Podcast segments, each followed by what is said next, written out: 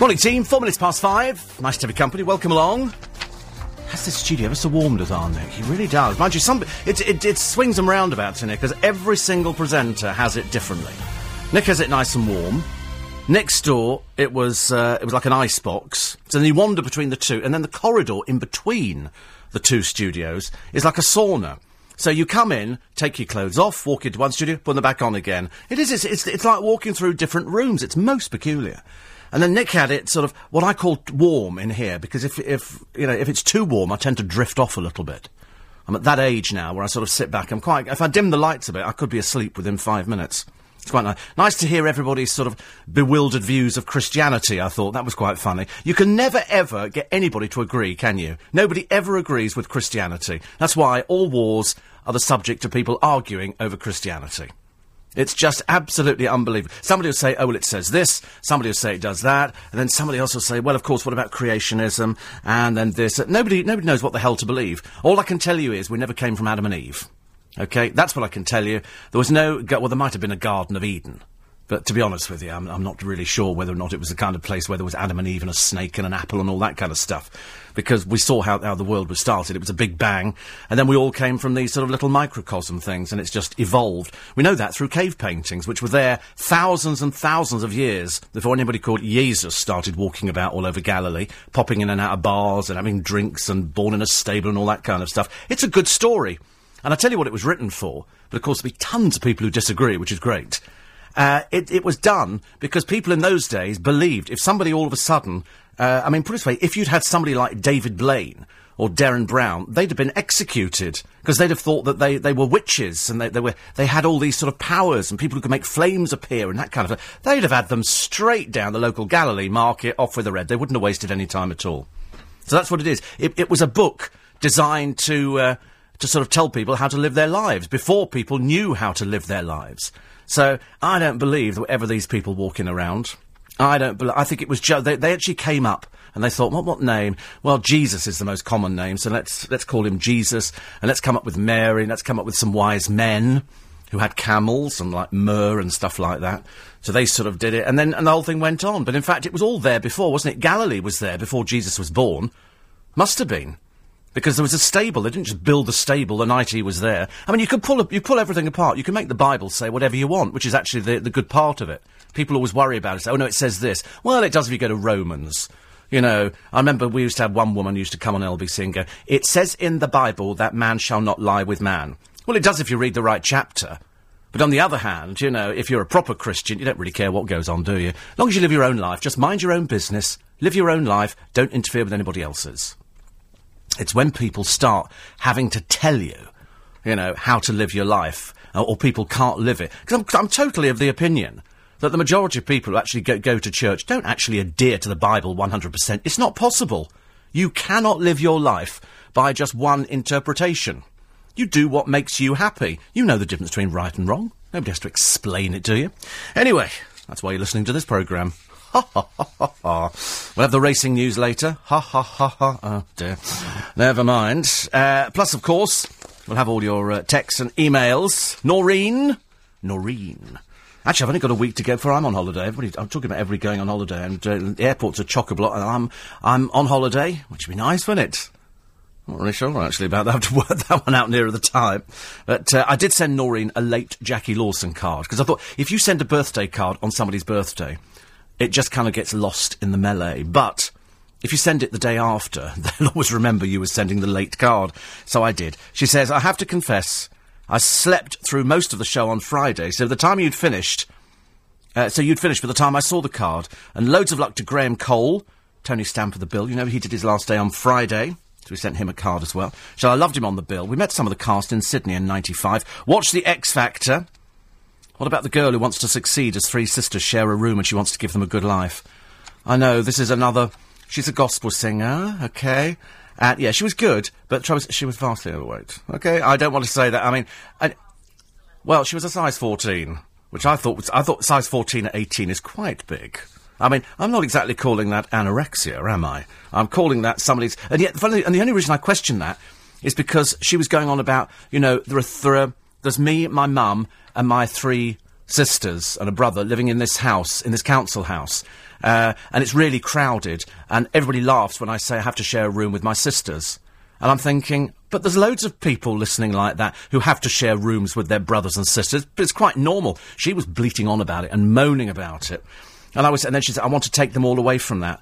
Listen, I'm telling you, nice to have a dream, but believe you me, even Alexandra Burke or Leona Lewis haven't made anywhere near the amount of money you think they've made. And the reason? They don't write music. They don't write songs. The only way you ever make money is if you write songs. You don't get diddly squat if you just sing somebody else's. So later on today, and perhaps Nick Ferrari will ask them, JLS have had a big hit, not written by them. So they will have just got a fee. And that's the trouble. I remember talking to, uh, who did I talk to? God, what was that Liverpudlian girl group who had loads of number ones? Three of them. At one time, dreadful Kerry Katona was in them, and Atomic Kitten. They never made any money at all. They had number one after number one after number one. And I remember talking to one of them, and uh, and she said, "We never never made anything." She said, "You just got a fee," and that when people thought they were all loaded, but they weren't. So when you read of all these little boy bands nowadays, the only people who make the money are the record companies. Great to actually give them that opportunity, and they go, "Oh, it's fantastic." How many of these actual groups sing live? Answer: one or two. One or two, that's about it. Because the record company don't encourage them. You know that when we spoke to Pete Waterman, Pete, I, I said, you know, would you, would you want um, uh, Steps singing live? He said, you're joking. He said, I wouldn't want Steps to ever sing live. The simple reason, he said, I've crafted that song in the studio. I don't want them going on television and screwing it up. The whole idea is you want them to sound good, so you let them mime. So they, the, the thing that used to make me laugh with Steps and with any of these groups, is they start adjusting their microphones on their, you know, they've always got them stuck around their ears. And they've sort of got, and they start adjusting them like, I'm thinking, you're not singing it. Don't be so stupid. It was done by Kate uh, Bush years and years ago when she was doing Babooshka, and she did a tour as well, and they had to work out a microphone that could be clipped on that you could still hear, so they came up with this contraption that went round her ear, and now they give it to all these boy and girl bands, and they seriously think they're singing. And that's a sad thing. So they adjust it, and you think, if we actually turned off the click track, for that is what it is called, and, uh, and then, and then you just let them sing, you'd suddenly realise that they all sound as flat as Cheryl Cole. Cheryl Cole couldn't sing for toffee. You know, stick her in a studio, put her through auto-tune and everything and anybody can sing. My Auntie Enid could probably have a hit single. It's as simple as that. So that's why it's it's funny when you see all these these groups on the television and they start behaving like pop stars. They don't really know what pop stars do, but they think that just involves waving at their fans and signing autographs. The the fact that you know that's about as far as it goes, and at the end of the night, it's like Marilyn Monroe. Marilyn Monroe years ago didn't have very much money at all. In fact, that's that's evident by the little house that she had in Hollywood. I've been past it. Uh, compared to these mansions that people like Tom Jones have got, hers was a tiny thing. She didn't own anything. So if they, they had a big premiere, she would go to the studio in the afternoon. A car would come and pick her up, take her to the studio. Somebody would do her hair, her makeup, the clothes. They would then take her to the premiere. She would then do the waving and the smiling and the, ooh, no, the skirt up and all the rest of it. Back to the studio, everything taken off. You know, the hair combed out again. Back home in the minicab, and that was it. That was the, and that's what it is nowadays. You ask Louis Walsh how hard these groups have to work when they're doing the rounds of interviews. And the answer is they're absolutely knackered. Because they've got to do it. Because if you don't do it, you're not going to sell records. That's why every time I turn on the television at the moment, it's Robbie Williams with this record Bodies. Now, with the best will in the world, and sweet though Robbie is, not particularly talented, you know, as most of his audience sing the show for him, uh, the, the song is, is okay. First or second time, okay. Third time, it gets a bit dreary.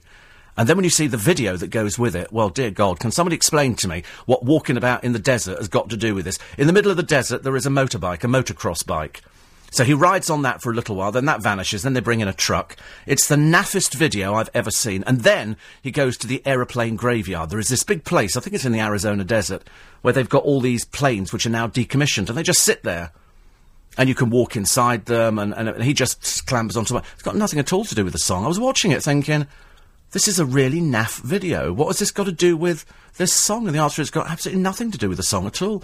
It's just a video. And now Robbie's in the paper today saying he would love to go into I'm a Celebrity, Get Me Out of Here. Of course you would, dear. You just want any publicity, don't you? You just want any publicity. Can you imagine how you... Exactly. Imagine how desperate you must be, where, you know, you're trying to maintain Robbie the image, and then you get Jonathan Wilkes piping up, and go, and Jonathan Wilkes is in the paper today saying, because he's done this before, Robbie, Robbie's handbag. He says, Robbie's going to turn up for my last night of We Will Rock You. He said, I know he will because that's a, and you think, you're just doing that to try and make sure you get a sell-out show.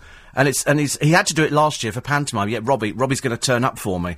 And poor old Robbie Williams is so desperate, he'll turn up to a pantomime now because he can't perform on stage because you remember, I told you, he's too frightened. He gets stage fright. I thought, I wouldn't worry about it. You don't need to sing half of it. You know, the crowd stand there and sing for you.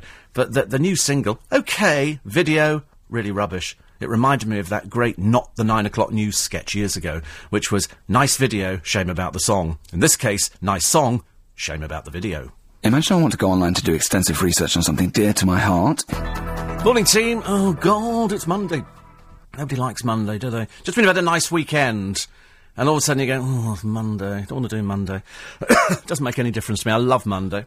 Nice to see you that, um, um, Oh, forgotten who it is now. Wait a minute, it'll come back to me in a minute. Don't, don't, don't, don't prompt me because I can't remember the name. So it'll, it'll come to me. Lisa Snowdon. Thank you. She did her, her parachute jump, and I was thinking to myself, do you think Johnny Vaughan would like to do it? Perhaps he'd like to do a parachute jump. My new bestest friend in the whole wide world. Bump into him every day, intentionally, and uh, and she did the parachute jump. She liked it so much. She said she'd have another go at doing it to raise money. And I reckon you could, we, we could all take Johnny up there and go one, two, three, way. It'd be good, wouldn't it? He could raise some money for charity as well. They're doing really well with their raising money for charity. Very, very good.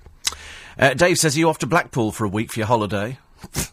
if only you knew how untrue that was, I'm afraid.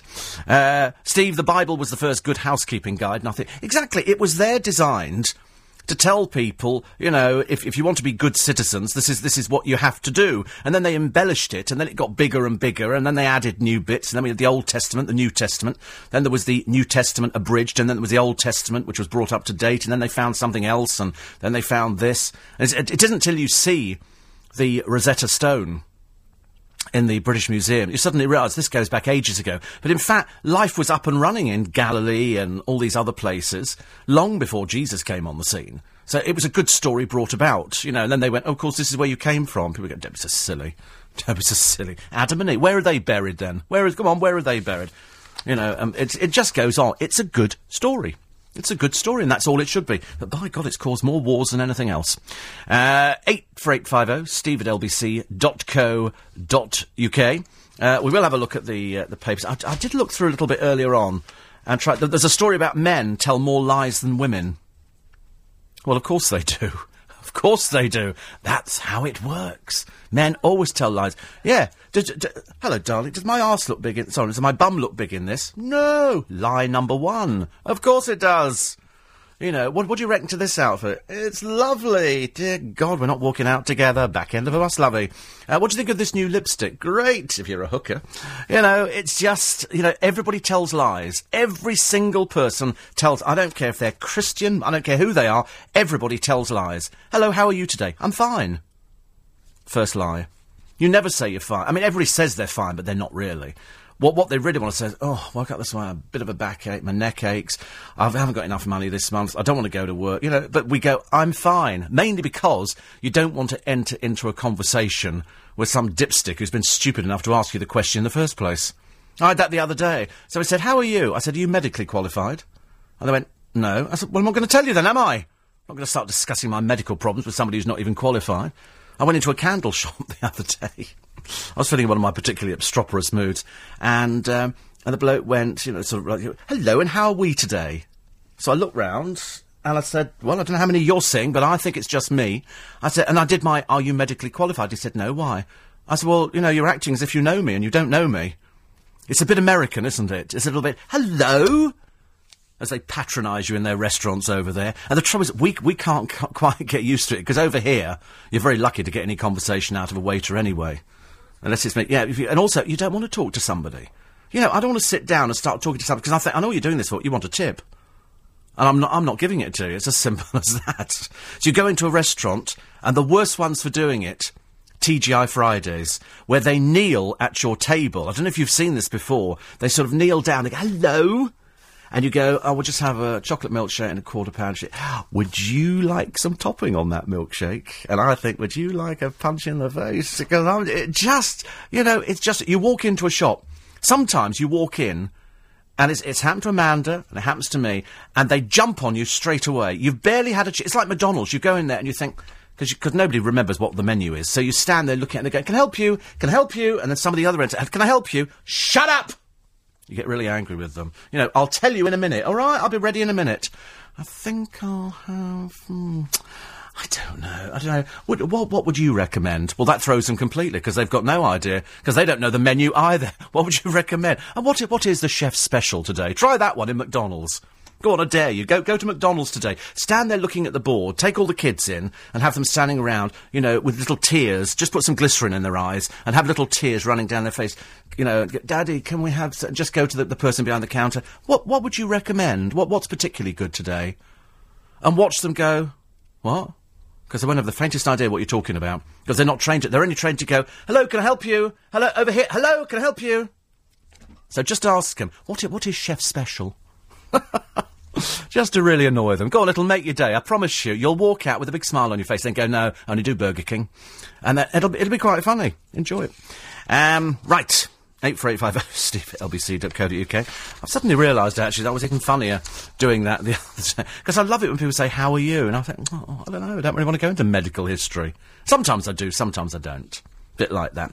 And uh, last week you said that uh, Derren Brown would not reveal how he picked the uh, the lotto numbers, and you were absolutely right. He didn't. I know, and of course the w- machine's broken. The man's just repaired it. Big sign on it saying repaired. Oh, God, already? He's only just been down and repaired it. He was fiddling about with his hands inside it. Oh dear. I think we should get a new new coffee machine. Apparently. Uh, it was burning the beans. Oh, well, that's why it tasted bad, wasn't it? Nothing worse than burnt beans. I don't do burnt beans. You know, as you know, because I complain about it. Although, I, I'm, actually, the funny thing is, I don't complain as much as people think I do. What I'm, what I'm trying to get the, the British public to do is to actually get up there and stand up for yourself. The Americans do it. The Americans sit in a restaurant, and if it's really awful, they tell them it's awful. You, you see, we work on the assumption that if you complain about it and it goes back in the kitchen, somebody might spit in it. That's why we don't we don't complain, do we? In restaurants, I do. Always the first one, actually. Uh, eight four eight five uh, uh, sorry, eight four eight five zero. I'll even speak. Technology can enable anyone to sing now. Blimey. It's a whole new world. Yes, the lovely Jordan. Poor soul, honestly. Richie, good morning. Greetings from Newhaven. He said, I'm sitting in a guest house not a minute from the town centre, and can get LBC fine in my room. Odd, as I can't get it in nearby Brighton. But I'll have to take the netbook into the bathroom to hear you in there while I have a bath. I'd rather not go in the bathroom with you if you're having your bath. I mean, I'm not very, to be honest with you, I'm generally not that fussy. But at this, this precise moment, I'm not willing to be taken into the bathroom. I had a, a, a great time, he said, with the Rels in Haywards Heath. Great weather. Shame the sun won't be shining on my trip to La France. It doesn't matter though, does it? It really, to, to be honest with you, I really don't think it matters what the weather's like. I couldn't care less if it rains, shines, makes no difference at all. Richard says, do you remember the group Nilly, oh, Milli Vanilli? Do you remember them? That those two guys with long, crinkly hair, and they were, they were, I think they were former muscle boys. I think they used to be models or something. They lost their recording con- contract because they were caught uh, out miming at a so-called live concert. I know it was funny, wasn't it? But then so many of them do. But what they do now is that they, they tend to sing into the microphones and auto tune. This, this machine does it for them. So that, that's classed as okay, because th- then the worst thing is they think that they sing.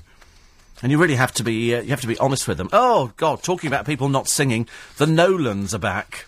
There's a lovely photo shoot in the paper today of the, uh, of the Nolans, which is, uh, which is good, and apparently they're doing very well. They're rehearsing and they're very tired. Apparently, Colleen in particular is tired. It's because you smoke like a chimney. You must stink to high heaven, I should imagine. But uh, she's out there, and they, have stuck them all in purple outfits. I didn't think there was enough purple material to actually get all the Nolans in there. But they're gearing up for their for their comeback tour, which is uh, which is a bit sad because they're going to be singing those hackneyed old song, "I'm in the mood for dancing," and that was it. That was it. One of them they, they, have also belted out Bonnie Tyler's Holding Out for a Hero. It's never a hit for them. In fact, the Nolans or only had I'm in the Mood for Dancing. And a couple of other things. I don't know why anybody's remotely interested in their comeback tour. Thank you very much indeed. Mind you, the good news is it's kept Colleen off Loose Women. And that, as I say, is a bonus point as far as I'm concerned. Oh, dear. Uh, another, another one. What do you want? Teabag? Oh, hurrah. Hurrah for a teabag. My horse, my horse, my kingdom for a teabag. Who's this here? This is, um, Katy Perry. I think she's a singer. That's about as far as I can go with it. And Alexandra Burke after a night out. X Factor sensation Ollie Murs. You don't seriously believe that name's going to carry to the top of the charts, do you? Ollie Murs? I don't think so. They'll have to change him. Bert or something. Peter Andre has hired two minders. Amid fears he's being targeted by two female stalkers. God. Peter Andre and Minders. Oh, good love. That's really sweet. It's a good story, but a bit sad. They have to hire Minders. That'll be that old bag Jordan coming, who apparently is on one of the papers today going, um, you know, I really want him back. What is it about the word divorce you haven't quite understood, dear? You really are dim, aren't you, poor soul? Uh, big news of the week, Anne Robinson on Watchdog. Bad news of the week, the programme is pants, I'm afraid. Not only pants, because uh, here she is, the so-called Queen of Mean, but there's nothing worse than mutton trying to look like lamb, and it just does not work. It doesn't work. She has to mention it. Uh, you know, I, I, think she's actually better as the Queen Bitch. Because uh, on Saturday's Weakest Link special, the EastEnders star Rita Simons was asked the question. Oh, no, no, she, she was asked a question. She said to Anne, she said, Can you repeat the question? And Anne came back with, Will it matter? Which is quite a good line, actually. Which is, which, I quite like that. And she's actually good at doing that. But on, on Watchdog, it's, it's Pat, they've got Matt Allwright on there who's a bit hackneyed and old now, and he looks a bit, he looks a bit out of it. And they were obviously trying to sort of make it fun and everything, and it just doesn't work. It was so much better just with Nicky Campbell. Exactly. I mean, you know, people cheating you, ripping you off. Oh, let's make that funny. And then Duncan Bannatyne, you remember, Anne, Anne Robinson said he stormed off after she quizzed him about sunbeds because he has these uh, fitness clubs and a girl got on and used the sunbed at 15. And they've got to be 16. Uh, they've got to be 10. No, they've got to be older than that. And um, and she then uh, he he then went on the programme. Anne Robinson said that he walked out. He said, "No, I didn't." He said, "And I've got proof." LBC ninety seven point three. Morning, every nice of your company. So there, so there is Duncan Bannatyne, pilloried in the Sunday papers, poor soul, because he goes on Watchdog. You quite clearly realised what it was going to be, and he said, "Well, of course, uh, when Anne Robinson said, Of course, you let this young girl go on the sunbed at 15. And he said, Well, to be honest, he said, she told lies. He said, We wouldn't encourage anybody to tell lies to go on a sunbed. And in the end, he said, I had to leave the studio, he said, because I had another appointment to go to. He said, Anne Robinson had fluffed her lines so many times they were running over. He said, and I didn't have an extra half an hour. So in fact, the old Queen of Mean, otherwise known as that old bag with the facelift, can't read her lines. Because what they do is they'll say, okay, you do this to camera, and she'll go, so, oh, I've messed that up. You want to see the outtakes? Legendary. Legendary. The outtakes of, uh, of any show that Anne Robinson, mind you, not half as good as uh, Ian Wright, the footballer. The outtakes from his shows are hilarious. He cannot read. I mean, we're not talking bright penny, I'm afraid, here. Uh, 84850, steve at lbc.co.uk. Wish Jordan would do a parachute jump, Steve, but without the parachute. That's a, that's a wish for most of us. Actually, it was so funny because um, inadvertently, Amanda's television picked up the Celebrity Four Weddings programme. They, they, they've done it before with a lot of really naff people, and then they did the so-called celebrity one. And she said, "Oh my God." She said two of them was that uh, that Jordan Mary Pear. You know, the, the her, her, her camp as a as a Christmas tree makeup artist and his even camper boyfriend. Two Northern Queens who wear more makeup than Jordan. I mean, really embarrassing. I mean, suits like that went out with the Ark, I'm afraid, if we're bringing it back to biblical terms. And she said, "Oh my gosh!" And Jordan looking like a giant meringue. The trouble is, Jordan is so you remember what, what she looked like when she married Peter Andre, and he sweated throughout the whole thing because they put so much makeup on him. And she turned up in this Disney fairy tale carriage. The trouble is, when you're an old scrawny bag like her, to turn up in anything that resembles Disney, I mean, I'd want to distance myself from it. If I was Disney, I'd be going, "You're not having our carriage, love." Jordan, are you serious? You're completely the wrong image. But it was real naff stuff. And this this wedding of Phil and uh, and and the boyfriend uh, was just equally naff. I mean, it really was terrible. In fact, you can tell how bad he is as, as a makeup artist because he does not only Jordan's, but he does Melinda Messenger's, both of whom trowel it on. And you think, surely less is more. Perhaps, perhaps he's thinking how much he'd put on himself. Perhaps that would be it. Uh, 84850, steve at lbc.co.uk. Uh, oh dear, I'll turn over, sorry, the Nolans. Oh, good grief. Good grief. Actually, Asda are doing something now that's going to put a few noses out of joint. They're going, they're launching an Asian clothing range. Thought to be the first on the high street. They've got a 13 piece selection of tunics, traditional suits, scarves, and trousers. So that's good, isn't it? That's lovely. Look at that. You're on a sunbed. Isle of Wight. Good heavens.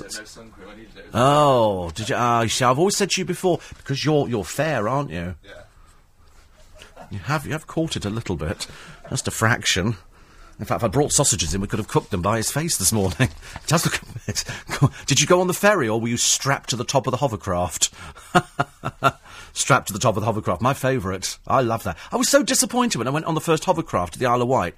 Because you sit there and I think, oh, it's great, we're going to... So- no, there's so much spray coming up, you see nothing. Nothing. You, you see, as you're leaving, it goes down the ramp, and then the next thing you see is going up the ramp the other end. Total waste of time as far as I'm concerned. 84850, steve at lbc.co.uk. The Queen should hand over some of her land for use as allotments. Yeah, provided all the people who've got allotments hand over all their fruit and veg that they've grown to us. As far as I'm, I'm aware, I, I think that's how it should be. Makes far more sense, doesn't it?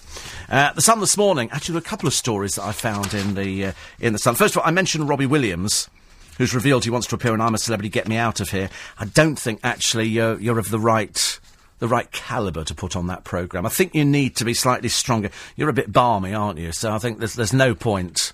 No point there. Peter Andre says he wants a nice girl after divorcing Jordan, but it's still too soon for sex.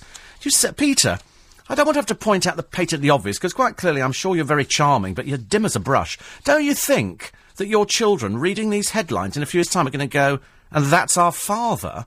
They don't want to read about stuff like that. In, in the case of most children nowadays, you know, the very idea that your parents ever did anything like that, it almost is like, la, la, la, la, we don't want to know. You know, if your parents had started discussing, imagine if, if these poor children grow up and they suddenly realise that Jordan is the mother, and it speaks like that, and that's, oh, dear Lord. Almost as embarrassing as finding out that your father, you know, who's adopted you, could be Elton John. It's not going to happen, I have to tell you. He's going to face a long legal battle. And again, it's, it's designer children, isn't it? It's somebody going out there who's got loads and loads of money going, uh, we'll have that one. Thank you very much indeed. Him and, him and David Furnish, apparently they've always talked about it, left it a little bit late. Uh, they are too old under national law. However, they might have friends in high places. Uh, I think it's wrong. Completely, completely wrong for Elton John to adopt a child. He's left it far too late. Far too late. I mean, he was actually married to a woman at one time. Perhaps if he had children with her, then he could have had his own children. But you don't just go there because a kid looks really cute and you go, oh, we'll have this one, thank you very much indeed. It's the Madonna syndrome. So uh, I, I don't think that that should happen. I think it's unlikely. I think it's very, very unlikely. Um, everybody talking about the Beatles, of course. Actually, was it Noreen who said, "Was I too young to remember the uh, the Beatles?" No, not really. Um, yes, no. I remember seeing them on Top of the Pops. I remember seeing the Beatles on on Top of the Pops, and I think they were singing "She Loves You," and that's it because I still haven't. I can't force myself to spend that amount of money. I'm afraid at the moment on a on a box set, no matter how good it is. And the box set I've got to buy is the mono version. I don't want to buy the stereo version. Uh, everybody's still talking about Derren Brown and the, the Lotto experiment. I know exactly how, how he did it. Exactly, but I'm not going to tell you. Why? Because that, I know, boo, boo, Steve Allen, boo, boo you, boo you. And so I can't tell you, but I do know, and I can't even tell you how I know, because then somebody could get into a lot of trouble. But it's, it's actually a bit, bit more complicated than you think. But the, the websites have been very active with it, and they've all been talking about, you know, this fantastic trick, and then and he did it this way. Somebody actually came up with the balmy idea that there was a laser behind the scenes which was writing the numbers on the board. I mean, it shows how stupid people are. As we, s- a laser was writing the numbers. I mean, you know, it's it's a ping pong ball. Do you not think laser into ping pong ball? It's going to go and just melt quite clearly. And then all these people who bombarded his websites going, please, please, can you tell us the numbers? Do you not realise that how many people there are who have got down on their favourite numbers, one, two, three, four, five, six? So in other words, if ever one, two, three, four, five, six came up, and there's a very good chance it could come up exactly the same way as any other set of numbers, there's going to be hundreds, if not thousands, of people who've picked it. So your chance of winning decent money is going to go. I mean, the numbers you want to go for are 2, 8, 36, 42, 49, and 47. Those, those are the winning numbers. I can't tell you which particular lottery they are the winning numbers of, but they are the winning numbers. And you can take it from me that it's absolutely gospel. They will be winning numbers. All of them. I mean, if, if you want to risk a pound, that's your problem. I'm just telling you, they will be winning numbers at some point in the next thousand years. They will come up, and the good news is that uh, you can keep the money. So well done there, if you manage to live that long. Uh, Angela says, hope Brian Capron looks into his family tree. Fascinating story about his real dad. How sad every picture tells a story. Actually, if you didn't hear Brian Capron, then you better go and check out the uh, podcast and uh, because it went out again last night. I forget who it is this week. Who's this week on in conversation? Oh, it's Vince Hill this week. So this Sunday, this Sunday, it's Vince Hill. Do you see Serena Williams? Oh, Serena Williams. You wouldn't want to tangle with that Amazonian, would you?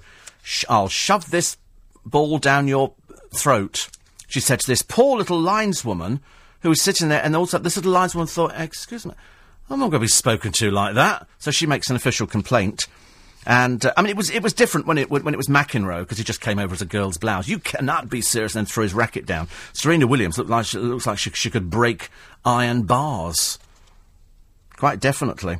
But she was playing uh, Kim Clijsters in the semi-final, and uh, then they gave her a, a foot fault, and then she let rip amid loud booing after the line judge complained, Serena added, I never said I would kill you. Are you serious? The trouble is half of them cut. She can remember the points, but she can't remember exactly what she uh, what she, what she said. Uh, the monstrous stepdad of Baby P has become a Jehovah's Witness in jail. Yeah, right. Yeah, right. I don't think so, pal. I don't think so. I think the uh, rot in hell uh, comes to mind. And Chelsy Davy was out with Prince Harry last night. Do you know, to be honest, I've looked at pictures of her. She's not all that. She's okay but she really isn't. She's she's very pale skinned. She's not she's not great. They all they they arrived separately. Pr- Prince Harry, of course, can't dress up. If you actually go to nightclubs now, the idea is you wear a shirt with a tattoo. With all that money he's just inherited, he's probably just inherited six and a half million, I think, because his mother's will states that when he gets to 25, he can have the money. And so I think it was about six and a half million that he got. And he still wears a tatty old shirt with a, a, tatty old pair of jeans. I know that's what they all wear nowadays, but you'd think he'd be setting an example.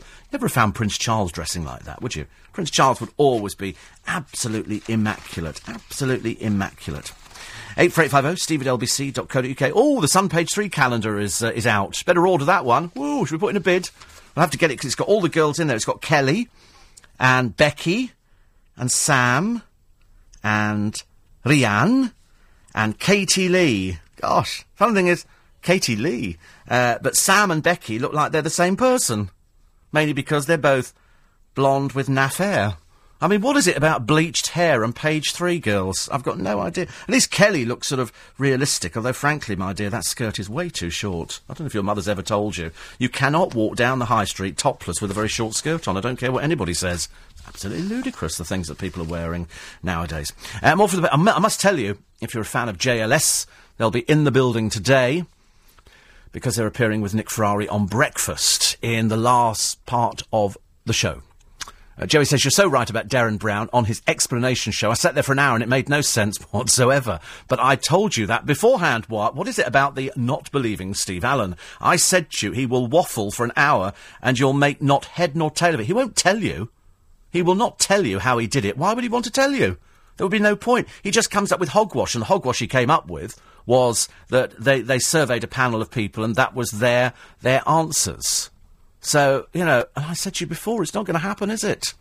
As far as X Factor is concerned, says Paul, I would say either Ollie to win or the blonde moppet from Wales.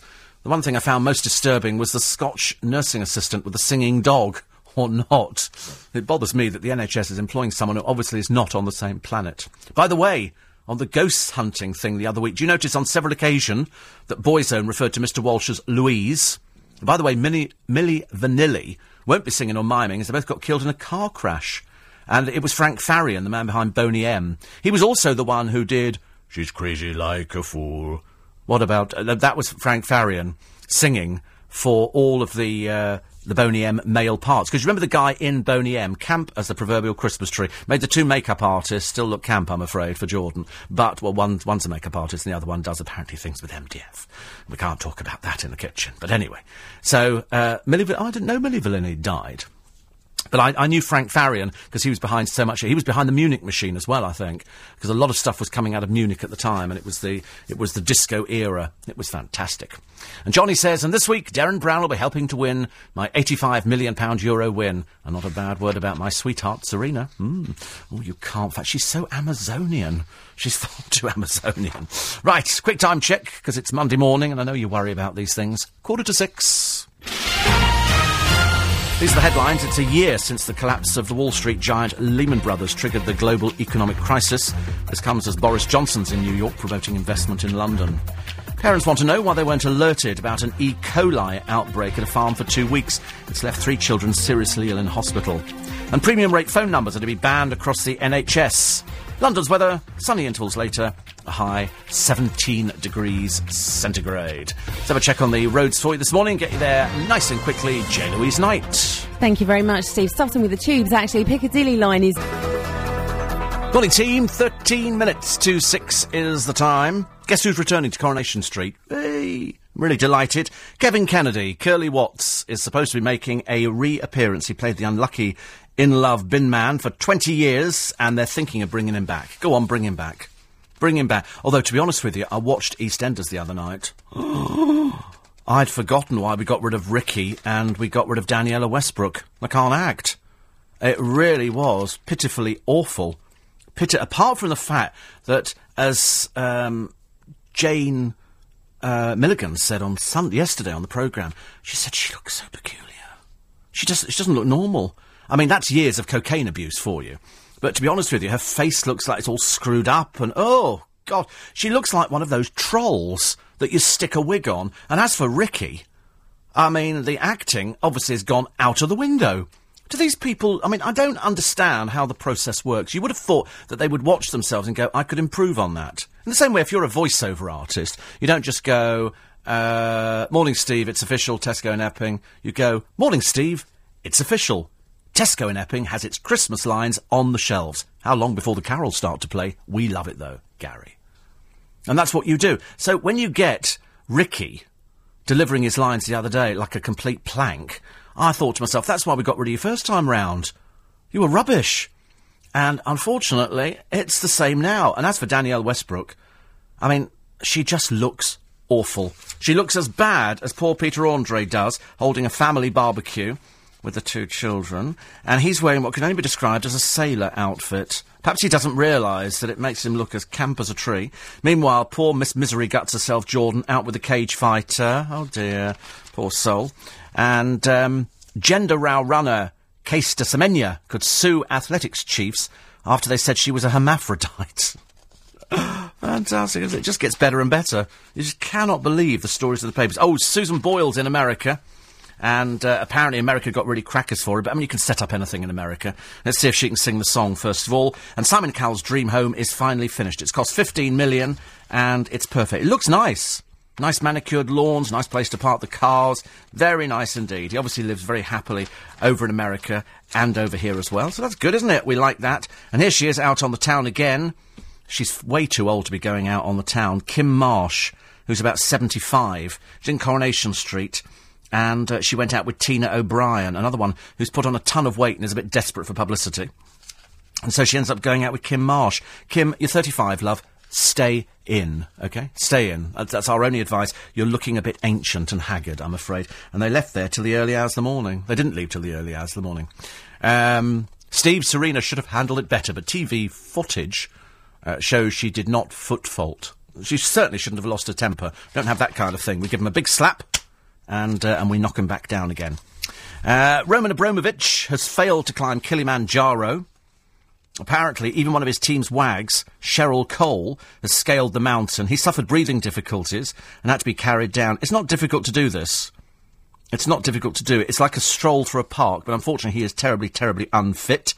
Uh, officials in Tanzania said Abramovich, who flew in on his private Boeing 767, had failed to train sufficiently. I mean, let's face it, if uh, Ben Shephard, Fearne Cotton, Gary Barlow and Denise Van Outen could all manage it. That's actually a very, very old story, actually. Very old story, because I thought they did this ages and ages ago. But, uh, but there. And blokes lying twice as much as women. He says, nothing's wrong, I'm fine. Second lie, this'll be my last pint, promise. No, your bum doesn't look big in that, which was, uh, we said. Uh, the other one, I had no signal. And the fifth lie, my battery died. She says, nothing's wrong, I'm fine. Second lie, oh, it isn't new, I've had it for ages. Third lie, it wasn't that expensive. Fourth, it was in the sale. Fifth, I'm on my way. All of those, you've all used them, haven't you? You've all used them. Everybody has told fibs at some point in their life. It's as good as that. I'll tell you who's got their autobiography out because they've been serialised in practically every single paper. That's uh, Ant and Dec. And, uh, and they're, they're, they're telling their life story of how they sort of grew up together. They now live practically next door to each other. And uh, one of them's still got his hair and the other one's kind of losing his hair. Oh, Richard Hakey is back. Heavens above, he wasn't in when we left. Oh, was Hakey in when we left? Oh, he wasn't. No, I didn't think so, actually. Mostly dry with sunny spells, quite breezy. God, it was breezy last night. Dry at first with broken cloud, light showers after midnight.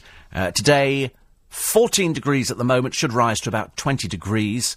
Uh, the low overnight, 13 degrees. And the further three day forecast, because I know you worry.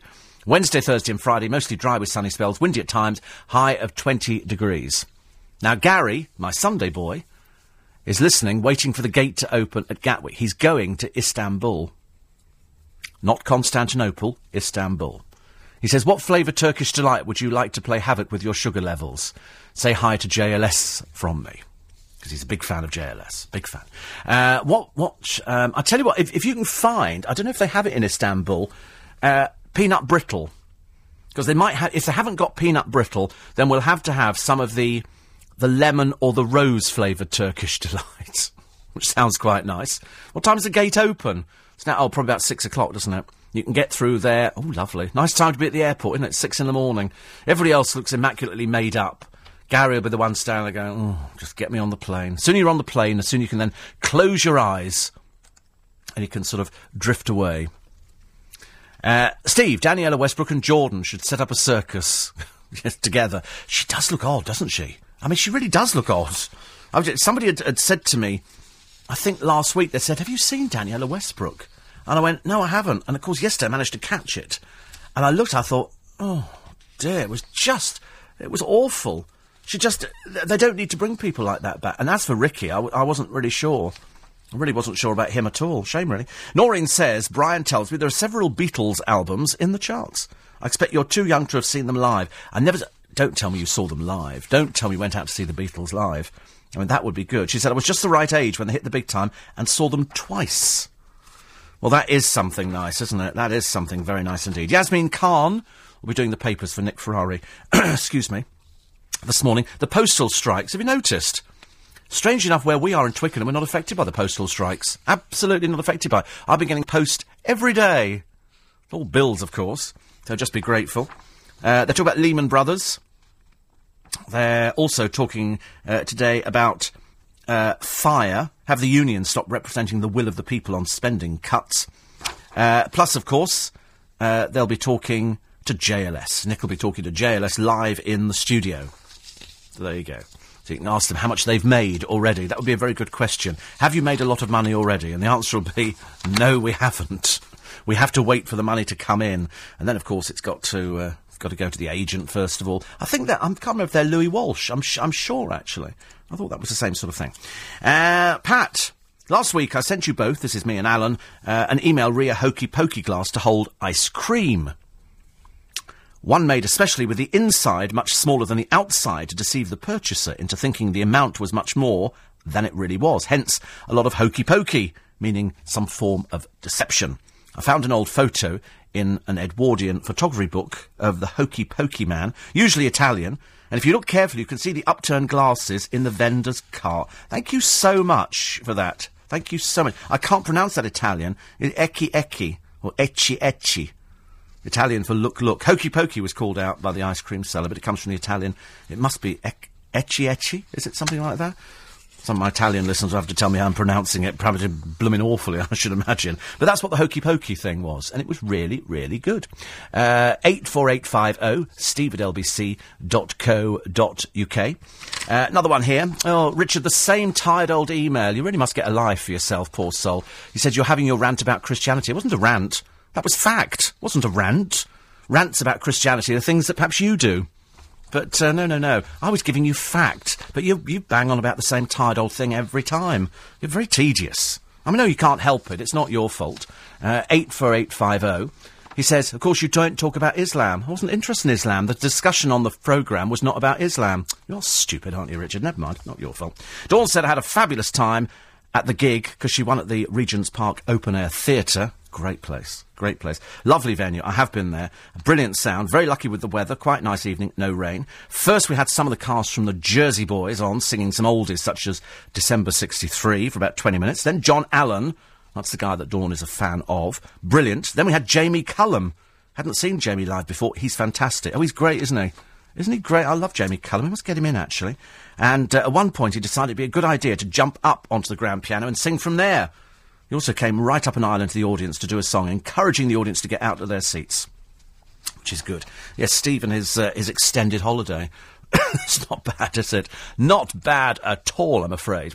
Steve, when driving the cab, says Johnny, I allow myself one good conversation for the day. After that, I enter into the white light mode, which means I'm not listening to anyone or talking other than saying thank you when the fare gets out. Nothing worse than a big mouthed no or cabby.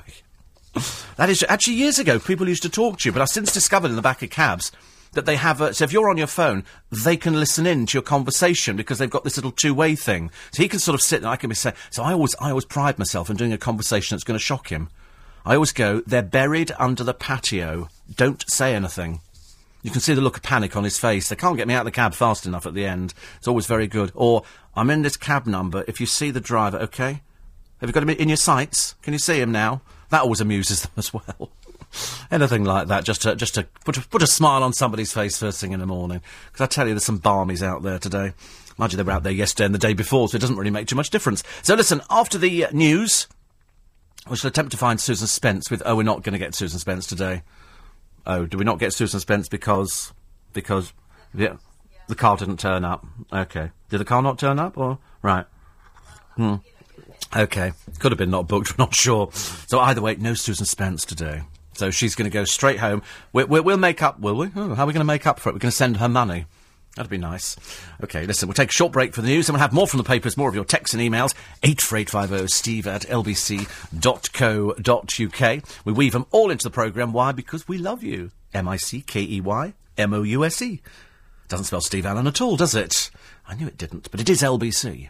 Boss, you know on Monday I went to Wickes and saved money with the Bible Alan. Morning team, coming up to eight minutes past six. Monday morning. Nice to have your company. I trust you well. Trust your weekend went very well indeed. Bad day for the sheep, I'm afraid. The sheep gets it. Remember the sheep at the that the kids owned at the school, and then they all voted, or somebody voted, to have the sheep butchered so that they could sell it and then buy some pigs also rear, and then, then and apparently some some of the kids are in tears and all this kind of stuff. You think I've never heard of a school that's got a sheep. I mean, but that's that's what they do. Unfortunately, you know, no matter what people say about, you can guarantee that this Christmas that there'll be a story of a turkey escaping from a farm to stop being slaughtered for Christmas, and then you know the nation will rise as one. We'll all go. We must save the turkey.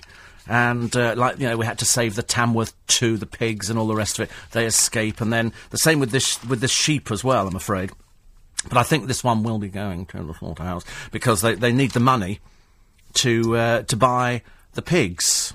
So the fight to save Marcus, the pig, is due to be taken from the safe farm where he's being kept to an abattoir later today, and thus his life will end.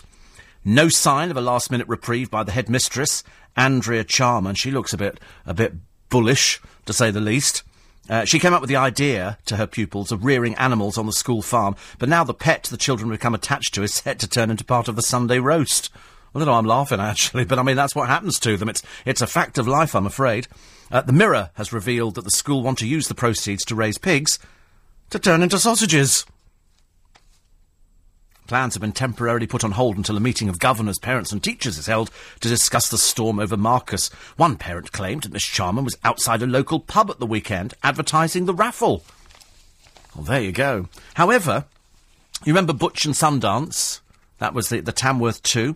And uh, they escaped the chop 11 years ago. Yet they still fear they'll end up in the Sunday roast because since their recapture, they've lived in a bungalow complete with a garden, watery wallow, and ensuite bedroom. At 12, they're well past middle age and will probably only live two or three more years. Sundance, the grumpy old man, is six times heavier than he was in 1998, and despite the high life, the pair have often tried to flee the rare breed centre in, in Kent. And the owner of it, Davy, says deep down they yearn to be free and fear going for the chop, but when their time comes, they'll be cremated and placed at a pet crematorium up the road. God, gets worse, doesn't it, I'm afraid. Phoenix, remember the calf that survived a foot and mouth funeral pyre, died last year, aged seven. And uh, we don't we don't mention any other animals that have been. I don't remember that one at all. I don't remember Phoenix. I remember a turkey. I'm sure I remember turkey. I'm sure I did. Oh, talking of turkey, says the Nolan sisters again. There they all are. Look at that. Looking as though they're just about ready to be shoved in an oven.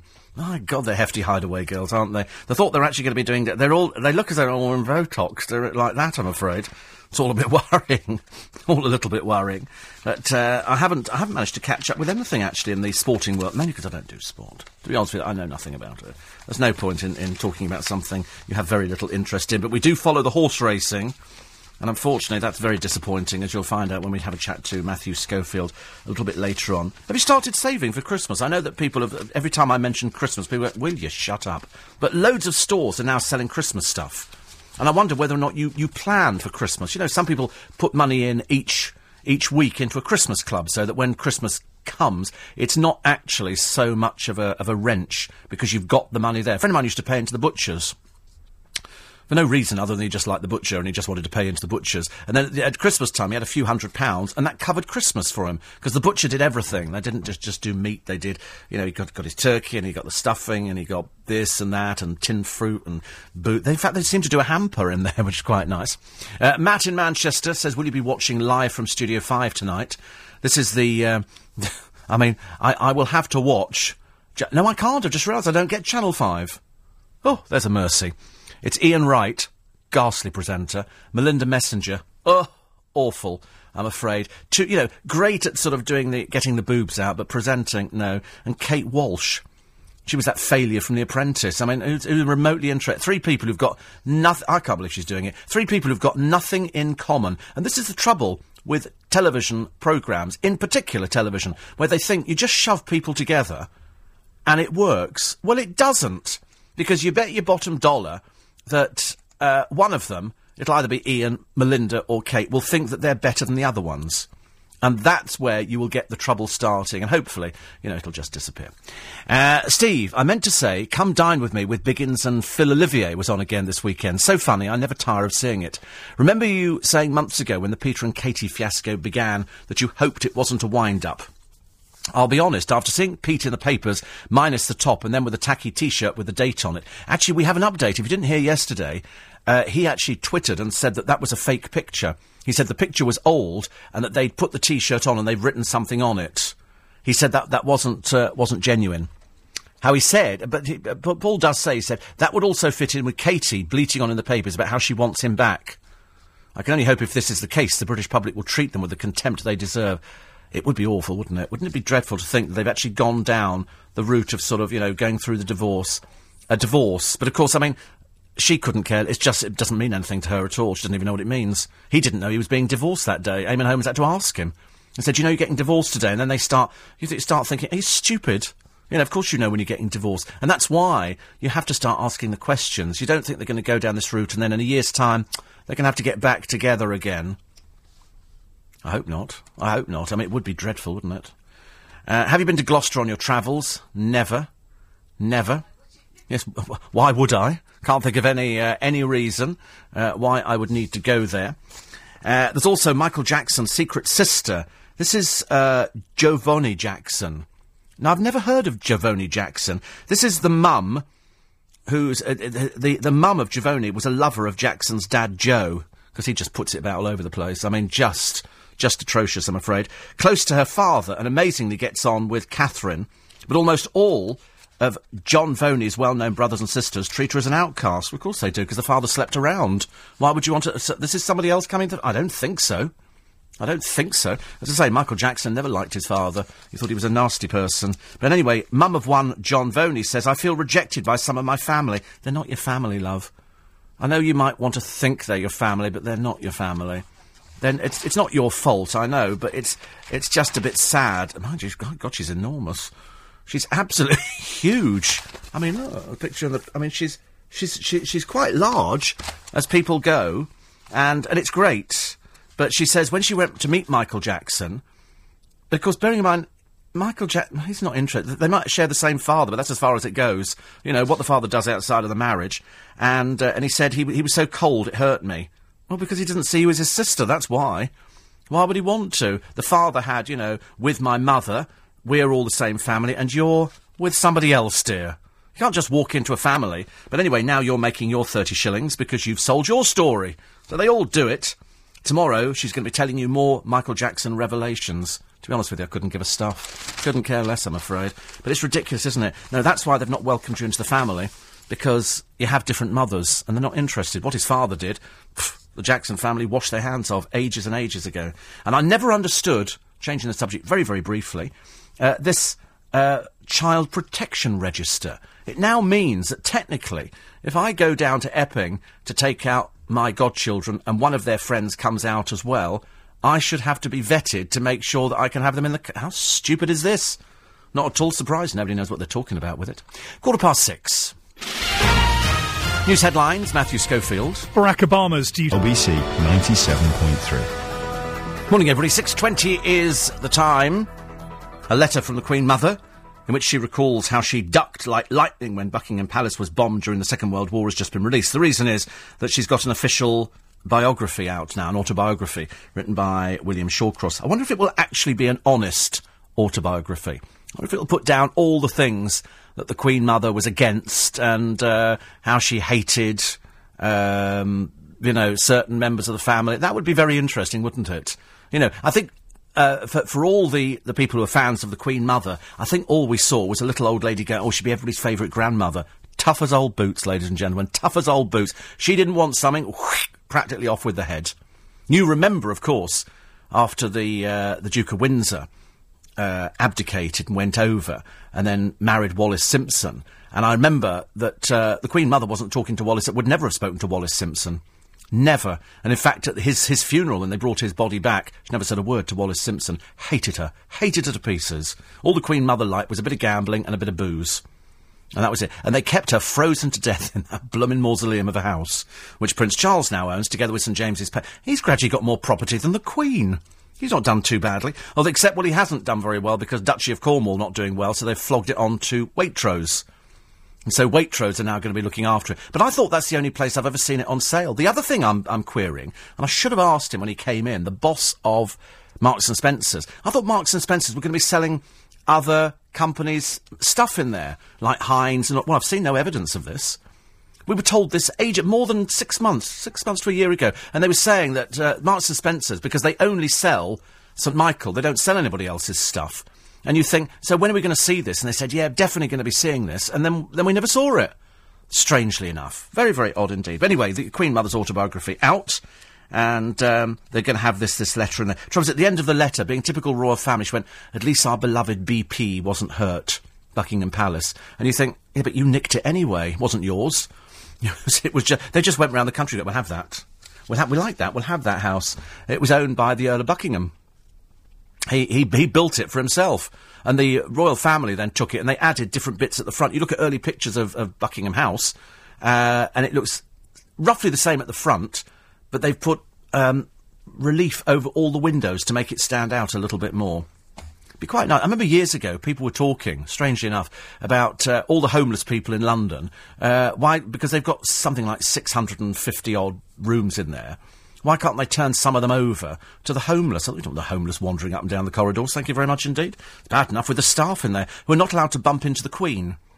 If ever the Queen is walking down a corridor and there's a, and there's a servant walking, because they're one of the only people in the country who still have servants, uh, they have to hide behind curtains. They're not allowed to bump into the royal family.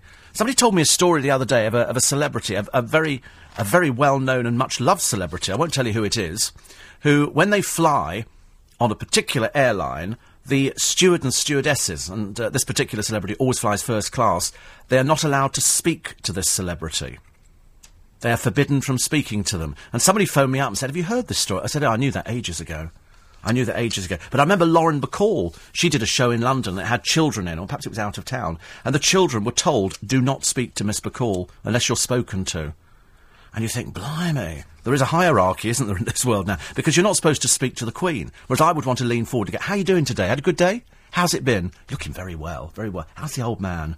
But until she speaks to me, going, Steve, we love your programme. You know, that's the only thing she could ever say to me that'll make me feel quite good. But I'm not allowed to talk to her. And yet, strange enough, I think you can talk to Prince Charles. It's just the Queen you can't speak to. It's, a, it's this this strange hierarchy which only operates within the within the royal family. But I'd love to say, how are you doing? You look really good. Who, who designed that dress the other day? Very nice. You look very good there. What do you eat? Because you're quite rotund. I mean, are you eating a lot of fatty stuff? Have you had a kebab recently? Have you have you ever known the delights of pushing a trolley round Lidl? You know, and of course the answer is no. They never know this. Have you ever known what it's like to sit at red traffic lights? No, because they go straight through them. Shame, isn't it? Really. Uh, the uh, the bemused dragon, Duncan Bannatyne, uh, is in the day and night column in the paper today, talking about Anne Robinson and saying how you know she kept fluffing her lines. And that's why he, he had to leave the studio. He said, I didn't rush out at all. He said, we'd already said to them, listen, I can't stay any longer. I don't have any more time. I had an appointment. He said, I did not storm out. He says he's questioned the tactics used by the programme to get the story. A 15 year old lied to say she was 16. I don't think it's morally a good idea to encourage children to do that sort of thing. He also disputed a Robinson claim that uh, a serious melanoma she had removed in 2001 was caused by sunbed exposure. He said exposure to sunlight could also have been to blame. He said, is Anne saying she's never been out in the garden, gone to the beach, built a sandcastle with the sun on her back? Is she saying she's lived her whole life in a darkened room? How lovely. Apparently, two days before appearing on the show, he did change the age limit on his sunbeds from 16 to 18. I didn't realise that there was an age limit. I, th- I thought, you know, anybody could go and use, uh, use a sunbed. There you go. I haven't used one for ages. I tell you for why. I think if you're diabetic, it affects me. The last time I used one, my skin prickled like there was no tomorrow. And I thought, oh, don't like that idea. so I, I didn't, didn't do one again, actually. I came out I could have a spray tan, but frankly, I don't look good in paper pants. I don't care what anybody says. You know, I've got that to look forward to when I become incontinent. But at the moment, you know, I, I don't want to wear paper pants. I'm sorry, the idea of standing there and people sort of dousing your body in a liquid colour is not, not my sort of thing at all. I mean, I don't know if anybody in this building has got. I mean, there's a couple of people I've seen who look as though they could be having the paper pants syndrome. Well, you know, I've, I've looked at them and thought, would you have a fake tan? Because for some reason, everybody likes a tan, don't? You know why? Because we all look good when we've got a bit of colour going on. You get roughly the same through alcoholism. You know, you drink enough booze, you get sort of ruddy complexion. But that, you get a red nose. But that's, but that's, you know, people like a bit of colour. I remember coming back from holiday once. Dale and I went to the south of France, and I came back, and I didn't realise how brown I was until I took my speedos off in the shower, and they sort of they hit the floor with a bit of a thud because I was slim, in those so really slim and very very attractive, uh, a bit of a god, and uh, on the beach, you know, doing my exercises, and I remember thinking, all of a sudden you've got these white bits, and then you look at the tanned bits, and we didn't, I don't think we used any any sort of uh, after sun or suntan lotion or anything else, and I was amazed at the colour, and you really appreciate it, and yet we opened up the uh, bathroom cabinet, and the woman who owned the flat, which was just off the Croisette in Cannes, had a whole range of fake tans. The whole bathroom cabinet was full. Because anybody who lives in Cannes, if you want to preserve your skin, you don't go in the sun. So you cover it with fake tan because sunning is really. You can see people who sit in the sun because they look very sort of craggy. And I watched a programme the other day with uh, the crocodile hunter Steve Irwin. It was a tribute to what he'd done. His little daughter Bindi was on there. Very articulate girl, very articulate. And his wife and his father. And his father looked like a typical craggy Australian. He really did. You, you looked at him and you thought, oh, wow. But it was, it was very interesting looking back at the man who sort of loved animals. I couldn't have touched any of the animals he touched. You know, the idea of chasing a snake. At one point, this snake buries its, its fangs in his arm. Me, I'd have screamed the place down. He just goes, ow. and takes it. Apparently, his, his little body, his father said, he was in so much pain in the latter years of his life. He said, now I know he's got no more pain. He said, and that's the bit that makes me feel happy. But you looked at all the animals he picked up, these crocodiles, and uh, these crocodiles which could just, just eat whole people. They were so, so big. I mean, absolutely enormous. But it was when this snake clamped its jaws on his arm, it was at that moment I thought I'll go out and have some, uh, some lasagna, kind of take my mind off it. London's biggest conversation.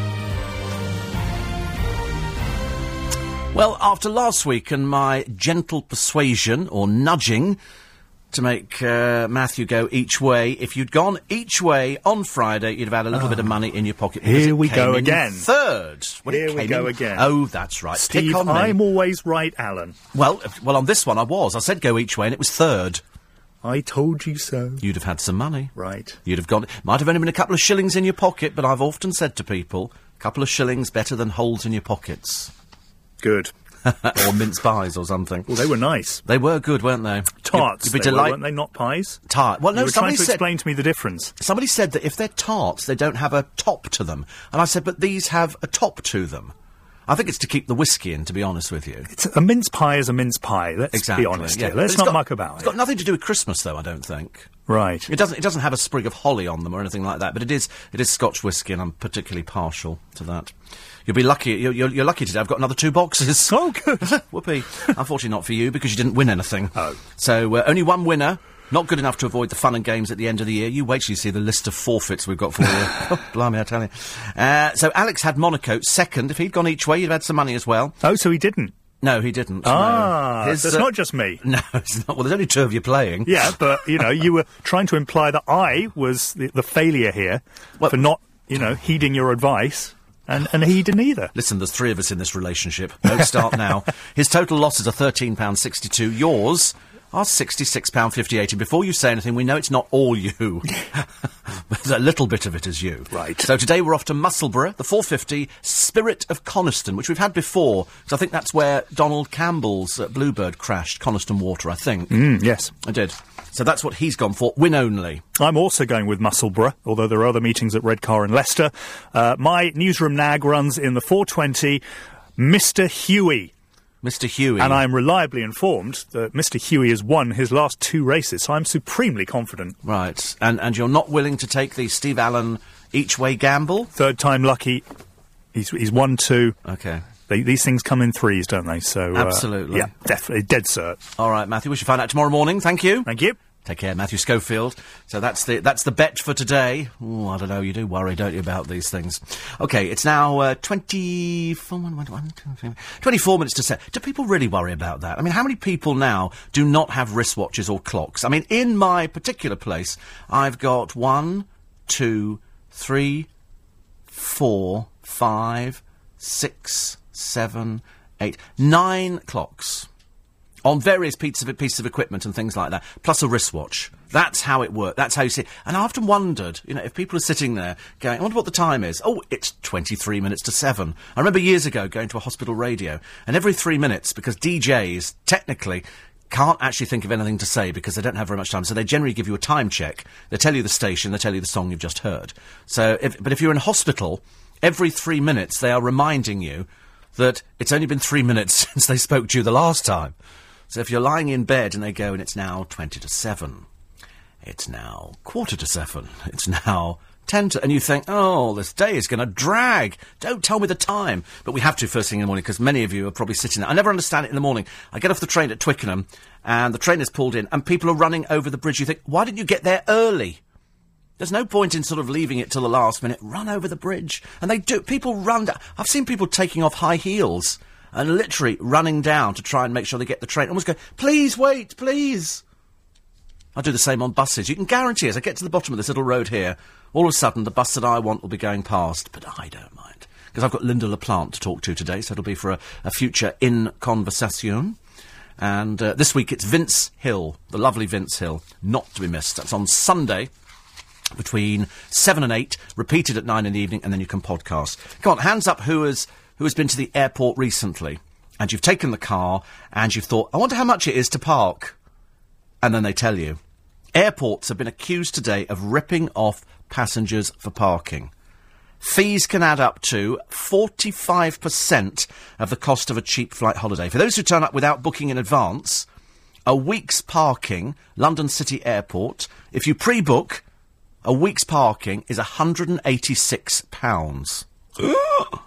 However, if you turn up without booking at London City Airport, it's £252 for the week and £504 for a fortnight. That's for parking at London City Airport. If you don't pre-book it, £504 for a fortnight. The short stay car park works out at £287 a week, while two weeks is a whopping £574. At Heathrow, the pre-booked fee is £63.90. Gatwick is up to £62 and Luton £67.99. The average across 10 British airports is 45 quid. London City Airport is astronomical. So, in other words, if you don't pre-book, £504 for a fortnight.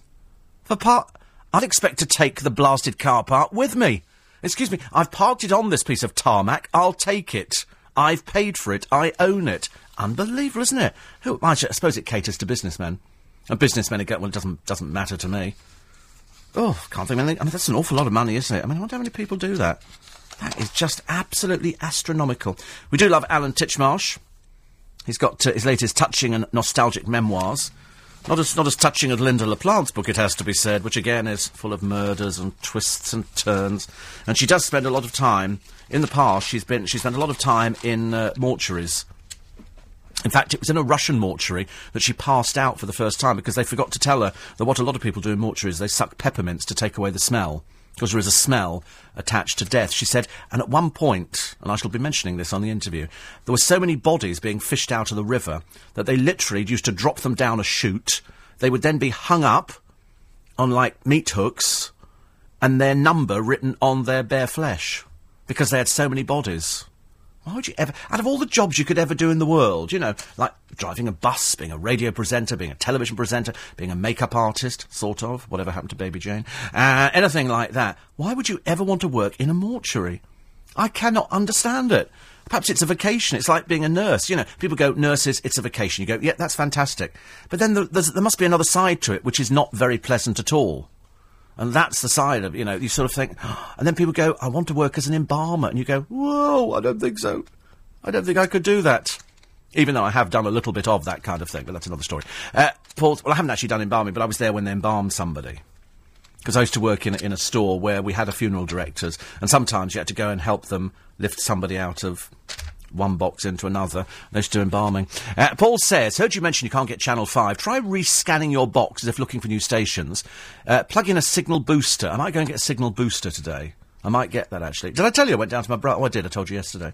Went down to my brother's and managed to offload the contents of the boot of the car. Quite pleased about that. All the Christmas stuff, so that's good.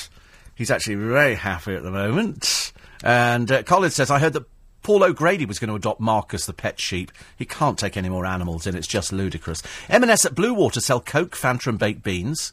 And um, uh, Phil says, is your local M&S a small shop? Perhaps they're not large enough. M&S Watford has had branded products for months. So you're all telling me.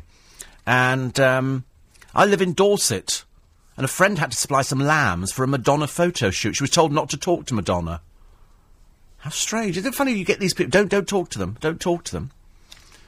Instead of lasagna, says Phil, it should have had snake and kidney pie. Oh, I love steak and kidney pie. I couldn't eat snake. When this thing clamped its jaws over, I mean, oh, it would just, just, just sent me, you know, off into another world, I'm afraid.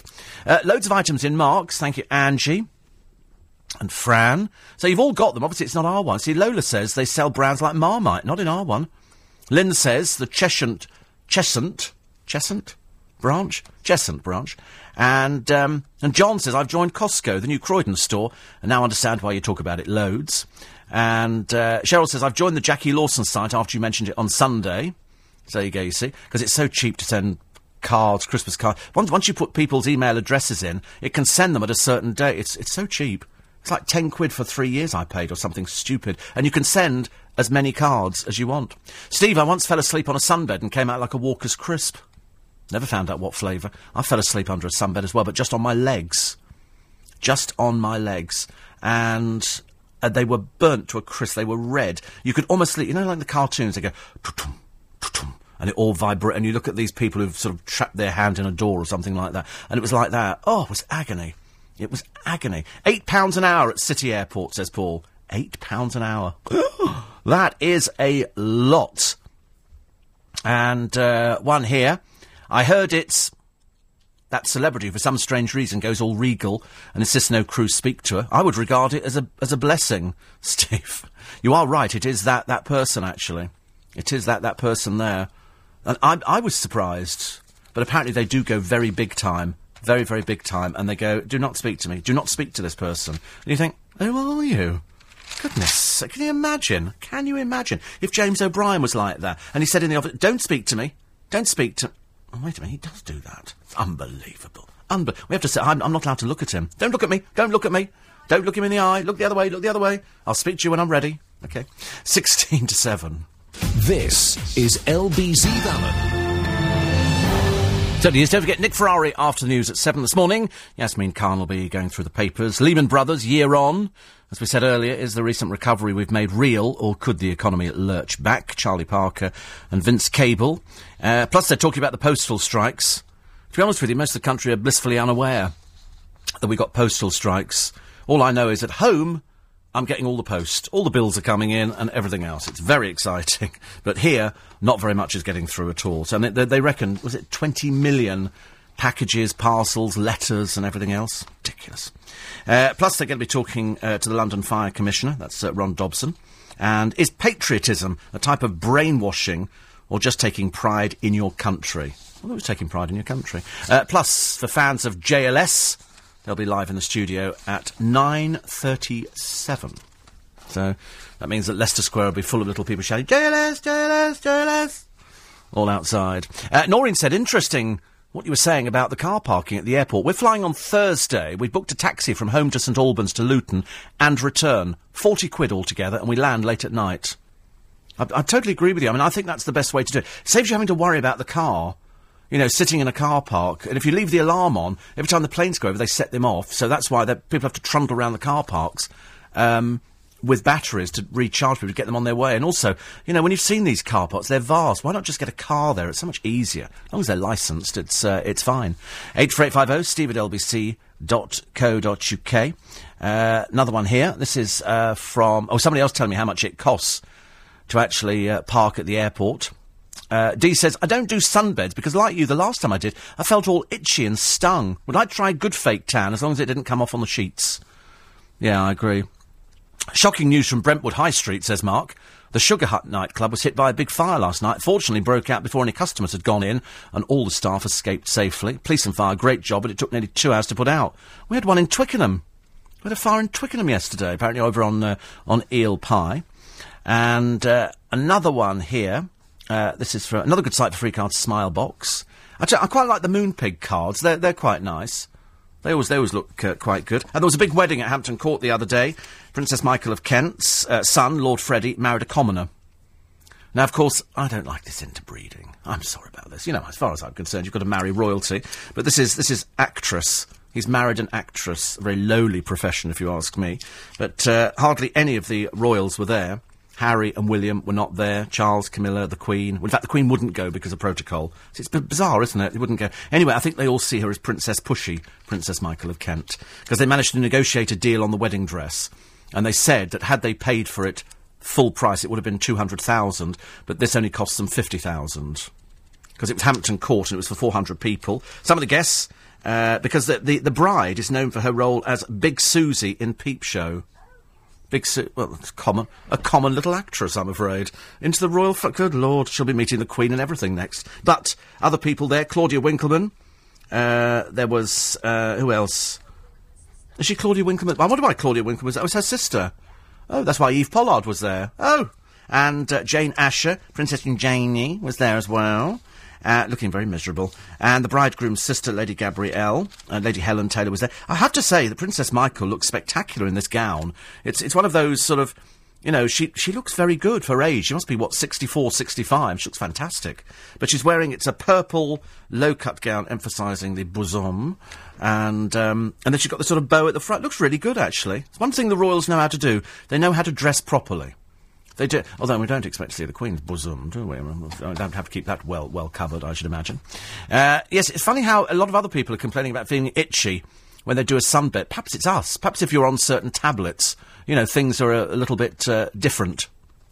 I think London's airport car park price must seem very cheap to MPs. I bet they pay by their expenses claim, says Claire. I don't know, actually. Do you think, do you think they actually drive and park there? I don't think so. Do you know, we're also turning our noses up at posh nosh at the moment. Remember when pubs started doing sausage and mash, and people started going, oh, sausage and mash. It became the staple. You could walk into the Ritz and go, have you got sausage and mash? Certainly, sir. And every posh place was doing it, and you think, oh dear, it's such common food. Well, now it's all coming back again. All the food that we liked as a comforter. The latest thing to come back is Angel Delight. Now, I quite liked it. We had it in the studio because Alan Dodgen and I made it one day, and and it it used to look. And man didn't like it at all. And we tried different ones because there is Angel Delight and then there are various versions of it. It was like I used to laugh, and I've told you before, the bird's trifle which came in a, in a packet, and the bowl on the front looked enormous. When you made it, it was the si- size of a small dessert plate. It was the tiniest thing. It wouldn't have fed a mouse. But Angel Delight, they say banana flavour, Angel Delight, pure genius, a taste to tempt any palate. And, and people go, and do you remember all those crispy pancakes? That you could buy as well, which burnt the inside. You take off the skin off the roof of your mouth. Wagon wheels. It's all coming back. All the, all the food that you remember from, from years ago. I mean, strangely enough, of course, I, mean, I remember when Alpen came on the scene. I think it was like eating coconut matting. I think it was very tedious. And you've got to watch the, the, the sugar content in all these things because they're absolutely terrible. The, the things that are making comebacks as well at the moment bacon frazzles and penguins. And the latest thing that's making a comeback is frozen party food. Frozen. Go to Iceland, for 10 quid you can feed, well, Kerry Katona, I should imagine, at least. But probably other people as well. And they're also now saying that uh, Monster Munch, Fab Ice Lollies, all up again, Arctic Rolls, all the kind of stuff that you remember from your childhood, it's all out there. One whiff of a Birds Eye chicken pie crisping in the oven is enough to transport thousands of us back to a, a childhood of scraped knees, Clark sandals, and afternoons dappled with sunlight, or the quiet joy of a new Enid Blyton and a mivvy. A mivvy! Strawberry Angel Delight, still as pink as Barbie's tutu. Carnation milk and Fray Bentos pies. I know people who still like Fray Bentos pies. I don't remember ever eating one. I can't remember, even in my poorer days. I must have had one at some, at some place. Uh, Jamie Oliver. It's the fish finger sandwich. You, you can't beat it. Get some, some soft rolls, or actually, it's because it's easier in rolls, and do some fish fingers. For got to be Birds Eye. Sorry, nobody else would. The Marks and Spencer's ones are not bad, but Birds Eye really. And then you put four in there, little bit of mayonnaise. Oh, delicious. Comfort food or what? Comfort food or what? Absolutely delightful. Uh, very quickly, Cherie Blair is uh, spending as much as a quarter of a million on antiques to furnish her and Tony's 18th century Buckinghamshire mansion, which they paid 5.75 million from. It's not a bad gig, is it really? And of course, they bought it. It was once owned by Sir John Gielgud and his uh, partner. So she spent a quarter of a million. Crikey. On what? I suppose it can't be that difficult to spend it on sort of on antique cute. This is just the place in the country for them. We've got a three million place in town, and then um, a place out in the country. I've, I've seen the interior of the house because I think there was a photo shoot done there ages ago when it came on the market. It looked lovely. 5.75 million. Would you buy it? Yes, of course you would. And Michael Caine, I already told you to blow the bloody doors off. Yesterday called on the government to provide greater help for the disaffected youth of Britain. Sir Michael, who is starring in a film about a widower who takes revenge on youths who kill his friends, said that young men who turn to crime needed help and not prison. I mean, in a way, I agree with him because when they go to prison, they learn more how to be criminals. And, and that's the way he says that uh, uh, we've got so much in common, actually, Mike and I. So much. ag- I agree with him. The trouble is, it's, it's, it's very difficult to educate people when they don't really want to be educated. And that's the trouble. I agree with you. Angel Delight, Delight is just a posh new name for blancmange. Oh no, blancmange was completely different. blancmange. Delicious. Uh, Steve, last weekend we avoided parking at London City because it cost £54 for Saturday morning through to Sunday evening. To pick someone up at Stansted, it costs £2 for 15 minutes and then goes up to £5 for 15 to 30 minutes. Four days, long stay car park at, at Gatwick, £26 only. I love the way that we say only £26, like it was cheap. Twenty-six pounds. I put petrol in the car the other day, and I was paying one pound twelve. I think, one, yes, it was one, one pound twelve. And I remember thinking at the time, one pound twelve. Who's making all this money? And the answer is, it's the government. It's the government. Be nice to see another petrol price war, please. Bring it down. Let's get it back down under the pound again. Let's kick Gordon where it hurts, as they say. Sugar Hut used to be the White Hart. It's an original coaching inn and listed. Fire. Terrible news for Brentwood, says Linda. Oh, that is awful. I'm trying to think where it is, actually. I must have to go onto the internet and find out now. An original coaching inn. God, blimey. Uh, don't forget JLS live with Nick Ferrari this morning in the studio at about 9.37. I'm back with you tomorrow morning between the hours of 5 and 7. Don't forget to podcast the programme, please. You know it makes sense. And if you don't know what podcasting is, it means you can listen to all of LBC's... Pro- you know, you might think, oh, I wonder what they were doing a year ago. You can go and podcast. Go to lbc.co.uk learn how to podcast, and you can check out all the photos of the weekend team, the weekday team, the old LBC presenters. God, there's enough photos there to keep you happy for years and years, plus all the podcasting. Have yourself a nice day. Leave you in the company of Nick Ferrari with you next, right here on 97.3. This is Marley.